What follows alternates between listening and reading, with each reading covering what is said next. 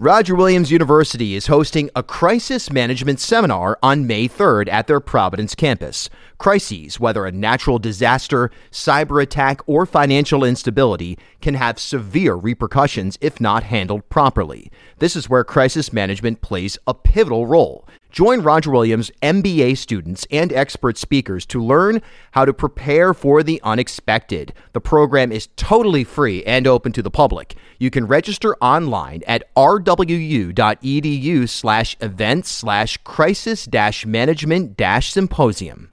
This is the Bartholomew Town Podcast. As Rhode Island's first ever member owned credit union, Navigant Credit Union has been a staple in the local business community for more than 108 years. Today, Navigant is a $3.4 billion institution serving more than 136,000 members across 25 physical branch locations.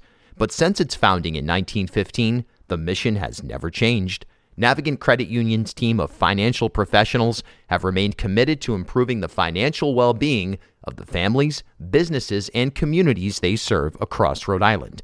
Learn more at navigantcu.org. Half Street Group brings a new generation's perspective to leadership communications, strategic public relations, and digital marketing. Half Street helps organizations and leaders take control of their own stories and manage their reputations. They get results for their clients by focusing on audience, message, and culture, and by leveraging their decade long relationship with media and opinion leaders in the Ocean State and throughout New England. Join me and Half Street Group founder and president Mike Raia for a conversation every month about news of the day, the hottest media analysis, and a look behind the scenes at how impactful leaders drive conversations. Learn more at halfstreetgroup.com.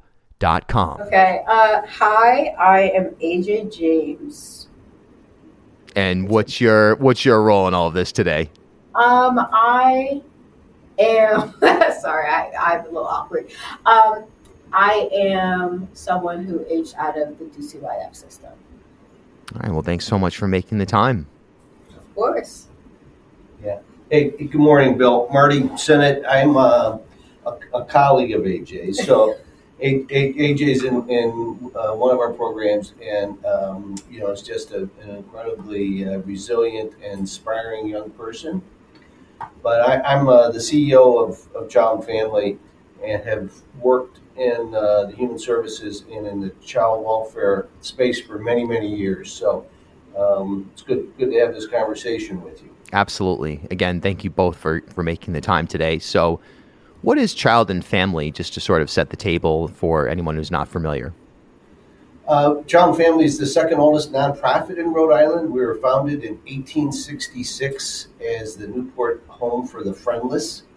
Friendless was a term right after the Civil War uh, that kind of described uh, a lot of orphan kids, and you know, the Civil War disrupted the heck out of our society. So that that's our roots, really, as an orphanage. But the organization has evolved organically in the ensuing 158 years. So we provide everything from early childhood education to um, support for low income seniors in their homes. The, the bulk of what we do is kind of in, in the middle of that lifespan, where we really try to strengthen families and then also support youth who, uh, unfortunately, sometimes, not often, but sometimes, um, cannot be with their biological family. So that includes foster care, residential treatment, and the program that AJ is in, which is one that's designed for youth, many of whom have spent a lot of time in institutional settings. And AJ, you can describe that better than I. Yes. But to help those youth uh, prepare for adulthood in terms of what we want for what we should all want uh, for you know young people in uh, in this society. So, um, quick overview. Yeah, no, I appreciate it. AJ, if you could describe as as much as you're comfortable with your your experience. Yes. Um, so I was, uh, well, a little background. So I come from a family of, well, four, my siblings. So I have an older brother, older sister, me, and my little brother, and my two parents. Um, my dad was taken out of my life at a young age be due to a lot of domestic violence and stuff like that. Um, So he didn't come back into the picture until way later. Um, and my mom, my mom was a single mother for a long time, very, very strong woman.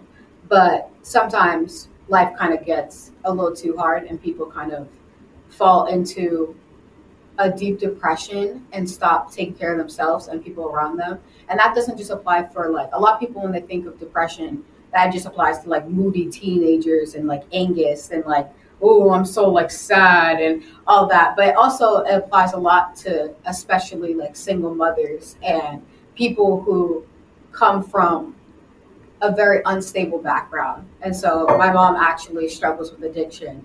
And when I was 10 years old, I was diagnosed with type 1 diabetes, which is an autoimmune disease. And that was kind of my mom's breaking point.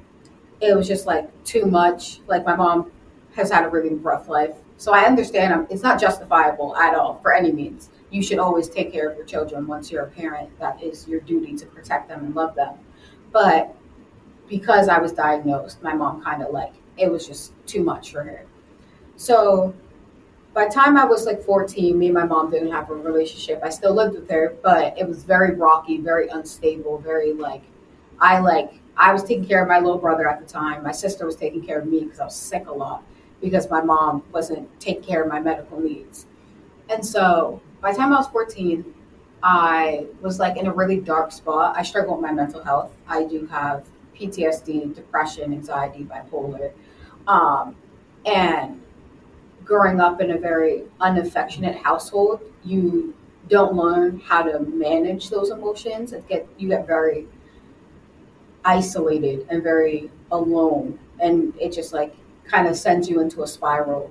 So I was kind of in and out of institutions, like Marty was talking about. And institutions don't just mean like when people think of that, they just mean they think of like psych wards. And like, yes, I did have a lot of psych ward admissions. That's something I'm not ashamed of because I needed help. But it also applies to like residential programs, to group homes.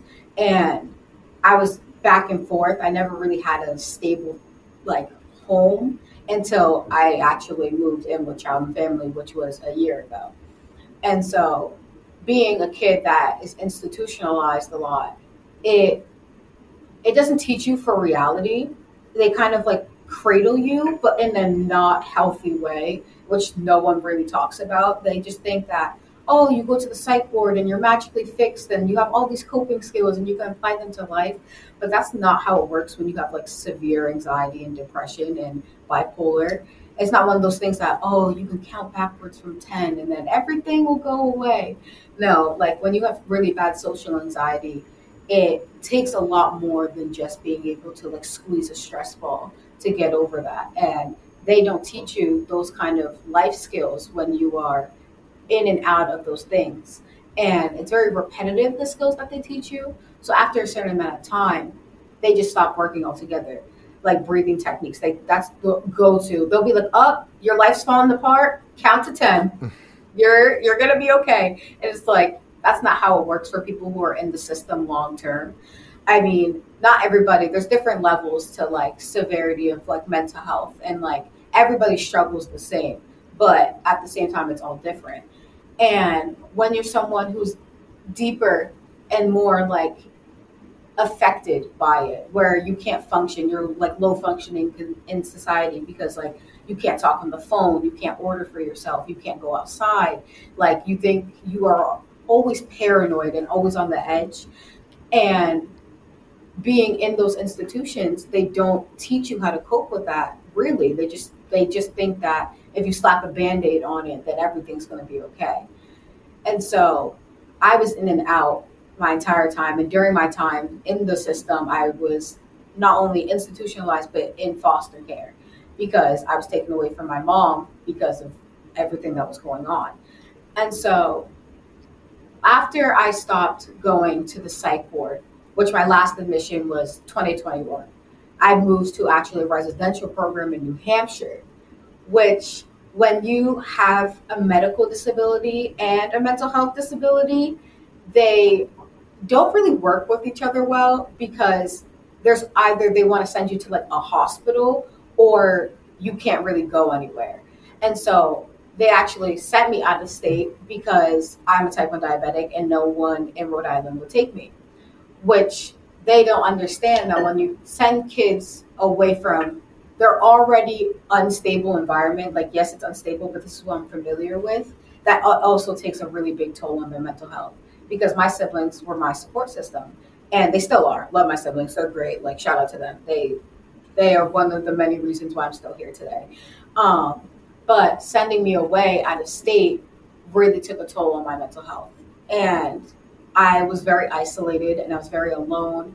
And growing up in a very poor family, my siblings couldn't come down and see me. They couldn't drive. Like it just, it wasn't accessible to them.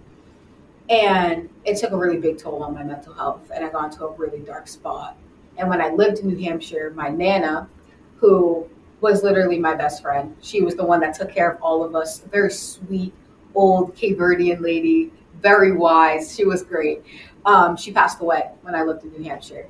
And that really kind of like made me realize that like the system really is messed up because they didn't let me go down and see my family. They didn't really care necessarily. And it wasn't until I left that I actually was able to work on my mental health in a genuine way that would actually accommodate to reality. I had never had that independence or freedom to take care of myself and actually like be held accountable for taking care of myself. AJ, can I interrupt? Uh, so, Bill, AJ's point about being out of state. So, Rhode Island right now has a record number of, of youth placed in out of state residential programs. Mm. Also, record numbers of, of youth going in and out of psychiatric settings. And it's really because the state has not invested the energy in a long range plan or the money in hey, the right kind of programs and services here in Rhode Island. So, you know, I, I think what AJ's describing is a, uh, in, in terms of our own history, is emblematic or it's indicative of the state's child welfare system in terms of being inadequately designed and inadequately resourced. So just wanted to kind of add that policy frame. But thank you. I didn't want to interrupt. no, of course. You're, you're, you're incredibly articulate. Yeah, and, and and also I appreciate you very much being open to such an extent. I think that your story is it's it's a powerful one and it's something that takes a lot of courage to share and it's super important for other people who may be experiencing anything similar to here, you know. Martin, my question would be, and word I keep hearing is is stability or instability. What role does child and family play in providing a level of stability for folks who are you, you better or AJ? Yeah. Um, actually, on my birthday, which was in November, I did a whole speech at like this little event and I actually did talk about child and family and their role in my life. A lot of people, which some people come from a more privileged background. And so to them, living in group homes is kind of like, oh, like it's it's a negative thing. And they view it as like something that makes them like, oh, I, I, I live in a group home, I'm a loser. But actually for me, coming to child and family was probably the best thing that has happened to me in a very, very long time which I do not say that lightly because a lot of bad things do happen to me. I have bad luck. But when they accepted me, when I lived in New Hampshire, I remember my staff came in and was like, Hey, you have an interview today. And I was like, What are you talking about? And they were like, You have an interview to leave and go back to Rhode Island. And I'm not gonna lie, because I am a person of color. Um, they the first thing they said is, Yeah, we're located in Newport and I was very scared. I thought that it was just going to be a whole bunch of white people and that they were going to judge me. And yeah, I am talking about you. and I just thought they were just going to judge me, and like I was very iffy on it. But they explained a lot about their program and like kind of the house setup. Like we have doubles and triple rooms, and we like all sleep like in the same like area. And we have an upstairs living room, a downstairs living room, which is very bougie, may I add. um, a nice kitchen, um, a, like an art room. It's very nice. It's very nice. And so I was like, okay, I'm actually going to give this program a try, even though I'm scared because I never lived in Newport before. And when I went there, a lot of times when I have gone to new places, like institutions and all that, I am so used to having to put on a front of being like polite. Well, I am polite. Don't don't take that out of context. I am a polite person, but very much like overly, very fake. Yeah, very not authentic. Like, yeah, exactly. And so when I went there, I actually was like, you know what?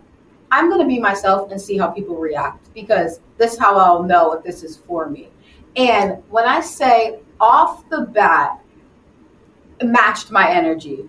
I was like, hey, I'm AJ. I like I go by they them pronouns. Like I'm I'm quirky and weird. And they were like, cool, me too. And I was like, oh, okay. And so I actually I get along with people older than me better than I do with kids my age, and that's because I am very mature for my age because I've been through so much. And all the staff, literally all of them, I instantly connected to. They are very respectful and very considerate. And something you'll see a lot when you're in institutions a lot is that people become kind of distant in the sense of yes, you should have boundaries. Like you shouldn't be trauma dumping on children or like telling them like your address. Like never that. But certain people become distant in the sense of like undermine your mental health and kind of like make a mockery of it like, oh, here's another kid with depression. Oh, you think you're so unique, but it's like that's very belittling and degrading. Whereas in child family, they relate to you on a level of like respect. Like you go through this, and yes, you are in charge of your actions, but also you shouldn't be punished because you struggle with your mental health, which is something when you are a long term institutionalized kid, they do not give you that respect at all. Because like psych wards and like mental health programs like that are always for short term kids. So when you, they'll literally tell you when you go into the psych ward that you're only supposed to be there for seven to 10 days. I was, my stays were always more than two months. My last admission was seven months. And you, they are not built for those long term kids. Mm. And it's very, it, you start to feel like you're the problem. Like, it's like, I have all this trauma and all these like negative things in my life, but they somehow turn it into, oh, you're just being dramatic and like you need to like just stop being sad. Whereas here, off the jump, I remember the I'm very I'm very private and I don't like to express my emotions, which I have been working on. And I don't like crying in front of people. And I remember the first time I cried here, it was because I my nana's birthday was the a week after I came. And so I was crying. And I was like, I felt so uncomfortable because I was like, I don't know these people. I'm not supposed to cry in front of new people. You know, I have these like strict rules that I like to follow. And one of the staff sat me down and was like, I don't know you. I don't know what you've been through. But whatever you're feeling, you're valid and you're allowed to be upset.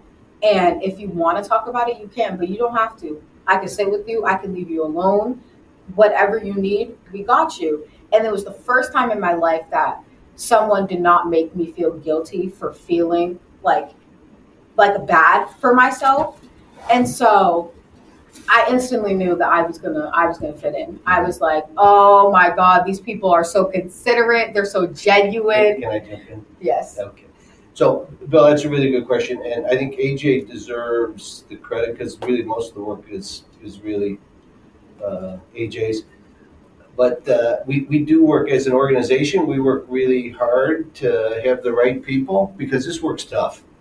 And, you know, you really organizationally have to have uh, a good fit with the leadership, with the people in those positions. And um, so, especially during the pandemic, uh, we have worked really hard to make sure we have the right people that have the supports organizationally so that they in turn can provide the support that AJ described. So it's it's not coincidental. It takes a, a lot of hard work on everybody's part, but AJ's been doing most of the work. Well, I sense a real res- mutual respect, and I think that as we discuss in general the broad conversation around health and human services, for lack of a better term, because that's obviously not a super acute term, but all we hear about on a news level or on a statewide level, or too frequently, what we hear about is uh, are breakdowns, breakdowns in terms of facilities, breakdowns in terms of staff, breakdowns in terms of programs, breakdowns in terms of just direction. What I'm hearing today sounds like a 360 full spectrum situation where I'm sure it doesn't always 100% work. I mean, who bats a thousand? But boy, have you instituted, Martin, a system well, that works. Well, Bill, I think so, but we're we're a little microcosm, and and you know if if uh, the program that that we uh, run that's a part of our independent living program that uh, AJ is going to be moving into uh, their own apartment here in the near future. Wow.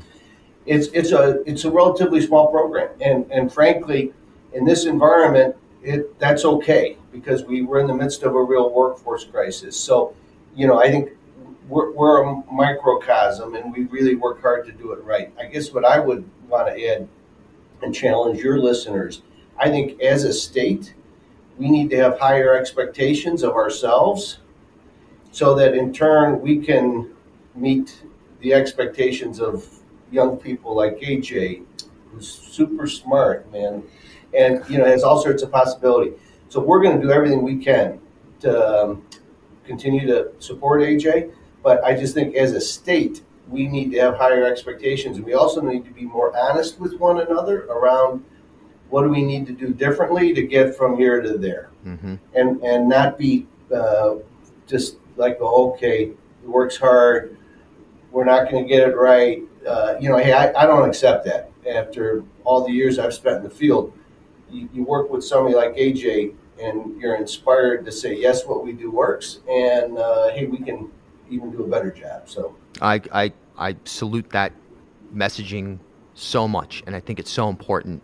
Again, it's a narrative that is too often ignored in the broad space that, that we're talking about today, and it's it's outrageous, is what it is, and Yeah. we have so many gaps in our systems as a whole in Rhode Island, in the country, in the world, probably in the universe when we get to interplanetary exploration.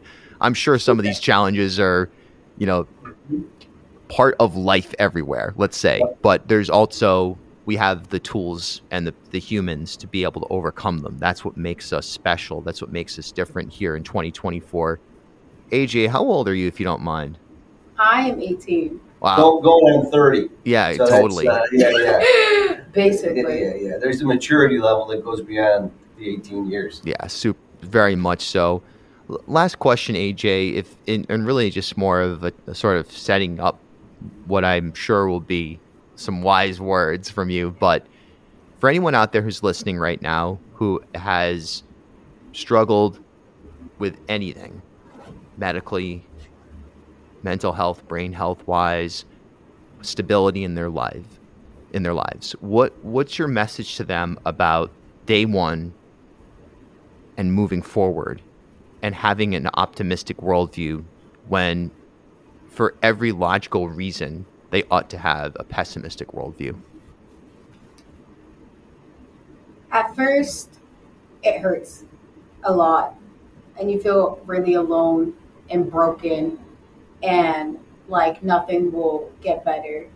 In a sense, it's like drowning, and it's hard. And people will tell you over and over again, "You got this. You got this. You got this. It'll get better," and it won't. For a very long time, it will not get better. I will be completely honest with you. Life will kick your ass genuinely. And the only thing that will make you feel better is you. And that's something that took me a very long time to learn and to actually apply to my life. You will not change unless you want to change. And you will not get better unless you want to get better. And it's hard when you think that the universe is against you and it to be honest, the universe might be against you because I think the universe got some grudges against me too. But it's your, you have a right to stand up for yourself and you have the right to love yourself no matter who tells you otherwise, no matter homophobia, transphobia, racism, sexism, no matter what, you have the right to be you and love yourself as authentically and genuinely as you want other people to love you. And if you can't love yourself, at least respect yourself. Because once you draw those boundaries, once you start telling people, hey, I'm not going to let you do this to me. You need to leave my life or you need to respect me. A lot of relationships in your life will either dissipate, which is a good thing because then those people you know, they weren't really meant for you, they didn't care for you, or they'll grow into something great and better and will be the most supportive relationships you'll have. So, to the fellow mentally ill and other people of struggles, if you don't love yourself, I love you. I care about everybody who goes through a struggle because I've been there. And if I haven't struggled the same way, I still respect your struggle. And you got this. Even if it feels like everything and everyone is against you, you got this and you got yourself. And one day you will look back at yourself and be able to say, I did that. And you'll probably cry because I, I did that on my 18th birthday. I cried. But it will be so powerful and so relieving to look back and say, I survived. So, yeah, that's my little spiel on that. Well, well, well said. Very well said. Thank you. AJ Martin, thanks so much for your time. Child and family, thanks for for being vulnerable and sharing your story today, AJ. Bill, Bill, thank you. Thank you.